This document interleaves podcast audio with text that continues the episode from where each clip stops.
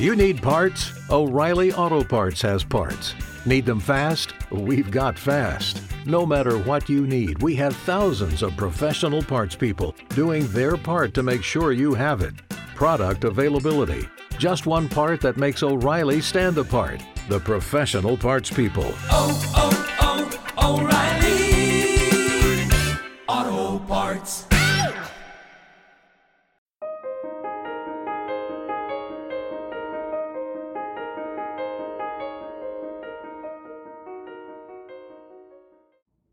Queridos amigos, bienvenidos al curso de crecimiento espiritual según la Kabbalah. Hoy seguimos con- profundizando en el estudio del Zohar y estamos en el curso número 11. Y dijimos que en la introducción del Zohar, que todavía estamos en ella, la- el Zohar nos habla de 14 preceptos que son los fundamentos para construir nuestra espiritualidad, nuestro crecimiento espiritual. 14 dijimos que en el valor numérico es Yad, eh, la Yud vale 10 y la Dalet vale 4, quiere decir mano, y mano es el sostén, es lo que nos permite contener, lo, lo que nos permite tomar. Quiere decir que estos 14 preceptos son los que nos permiten crecer y nos quedamos en el precepto número quinto, la misma número 5, que dice que es el estudio de la Torah. El estudio de la Torah nos explica el Zohar en su introducción que es la información de sabiduría espiritual. Si una persona quiere crecer espiritualmente, necesita tener la información, necesita tener los conocimientos correctos, cómo realizar ese crecimiento, ¿para qué? Para poder ir poco a poco elevándonos espiritualmente y dando plenitud a nuestra alma. Y nos dice el Zohar que eh, cuando nosotros activamos nuestra esencia divina, pues atraemos la luz de misericordia divina a nuestra alma y eso es lo que nos da la plenitud, eso es lo que nos da un estado de felicidad. Por tanto, el estudio nos permite hacer nuestro tikkun, nos permite tener la información para poder realizar nuestra reparación y todo el tiempo que la persona no repara su alma, pues las fuerzas negativas nos dominan. Y a través del estudio de la Torah, pues eh, lo que hacemos es saber cómo activar el mundo espiritual, cómo sembrar en el mundo espiritual para atraer la luz divina a nuestra alma. La Torah se compara al agua, dice el Zohar. Dice, ¿qué quiere decir? El agua, por una parte, limpia y purifica, pero también el agua penetra en todos los lugares. Quiere decir que el estudio de la Torah, cuando una persona estudia y profundiza y adquiere la sabiduría espiritual, hace que la espiritualidad penetre y la luz divina penetre en todos los lugares del alma de la persona. Y por tanto, eh, dice, el estudio de la Torah es el que nos permite traer las creencias correctas. Dice, y una de las principales creencias es saber que Dios es bueno y que todo el objetivo de Dios en nuestra creación es beneficiarnos. Y para ello, dice el Zohar, tenemos que conocer las 13 cualidades de misericordia divina. Quiere decir que en la misericordia divina, ¿cómo sabemos que Dios es bueno? Dice, cuando estudiamos la perashá de Kitizá, cuando estudiamos la perashá, cuando Moshe Rabenu fue a recoger las segundas tablas y Dios le anunció sus 13 cualidades de misericordia, dice, Hashem, Hashem, Rahum Behanun, que Dios es compasivo, misericordioso, El Hapaim, Dios es paciente, largo para el rigor, no activa el rigor de inmediato, Berrab el Behemet, grande en misericordia y toda su misericordia es verdadera, no tiene ningún beneficio de ella. Dice, por tanto, eh, dice, ¿por qué es tan importante el estudio de la Torah? Dice, porque nos hace conocer la conducción de misericordia divina, entender que este mundo tiene una finalidad positiva para el alma de reparación, de crecimiento, y si la persona no estudia y no adquiere la sabiduría espiritual, las fuerzas negativas nos dominan Y la persona incluso, dice aquí en su introducción, puede venir a renegar de Dios.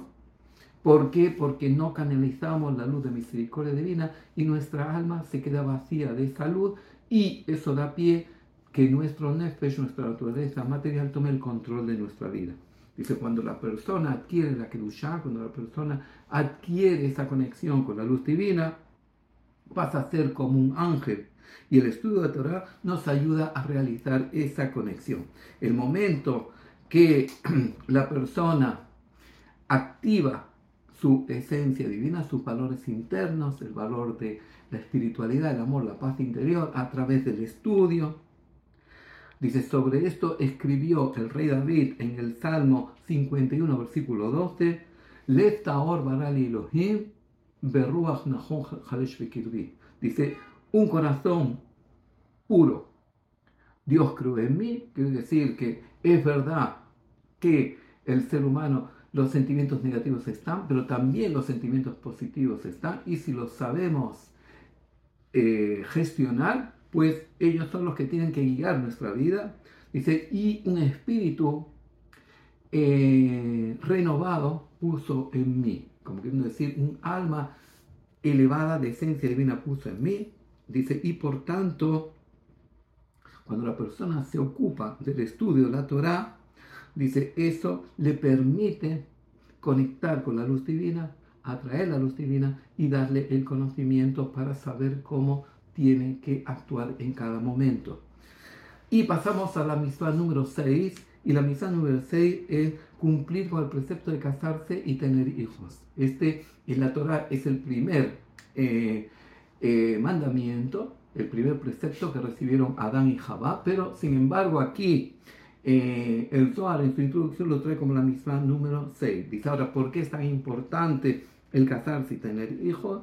Dice, porque cuando una persona se casa, construye el núcleo de la familia, construye esa pequeña sociedad que eh, ahí la persona tiene la oportunidad de desarrollar todos sus valores internos, generar esa mini sociedad, esa, eh, que, donde pueda desarrollar todos sus valores internos, donde puede desarrollar el amor a través de, de, su pareja, a través de sus hijos.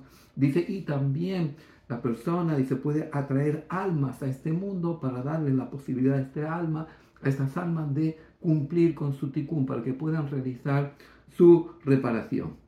Eh, escribe Rabbi Shimon Yochai, dice, dos ángeles acompañan a cada alma, una a la derecha y otra a la izquierda. Dice, como está escrito en el Salmo 91, de la jeja, porque yo ordenaré a tus, eh, a mis ángeles que te protejan en todos tus caminos. Y por tanto, dice, eh, eh, dice, estos dos ángeles, uno es el ángel de la guarda y otro es el ángel de la guía. El ángel de la guarda, que toda su misión es inspirarte y advertirte para no desviarte del mal del buen camino y el ángel de la guía es el que te ayuda a realizar ir por el camino donde tú puedes hacer tu reparación dice si el alma se conduce correctamente, se beneficia a él y beneficia a toda la humanidad. Y si no, se autodestruye, pero también destruye a todo su alrededor. Luego habla de la amistad número 7, que es la amistad de circuncidar al hijo varón al octavo día. Y eh, nos dice el Zohar que cuando Adán fue creado como criatura eh, creada directamente de Dios, fue creado sin el prepucio. Dice, pero el Talmud en el Tratado de Sanedrín, página 38, nos dice que cuando Adán transgredió, dice, Moshe Beorlato atrajo el prepucio para sus hijos. Y por eso Caín y Hebel ya nacieron con el prepucio. Dice, y por tanto, la reparación de, de Adán, dice, es volver al estado original. Y por eso la Torah nos ordena hacer la circuncisión, que es volver al estado de la creación original de Adán.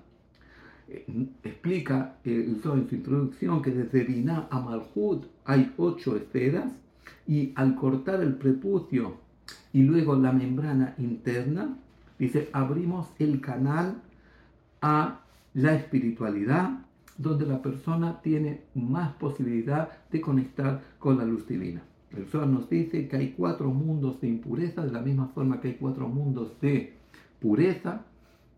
Eh, Olan Axilut, el mundo de la emanación, Olan Abreria, el mundo de la creación, Olan Yexirá, el mundo de la transformación y Olan hacia el mundo de la acción. Dice, hay cuatro mundos de impureza, Ruach Seara, Adán Gadol y Eshmit que son total, total impureza. Dice, y después está Noga, que es el cuarto mundo.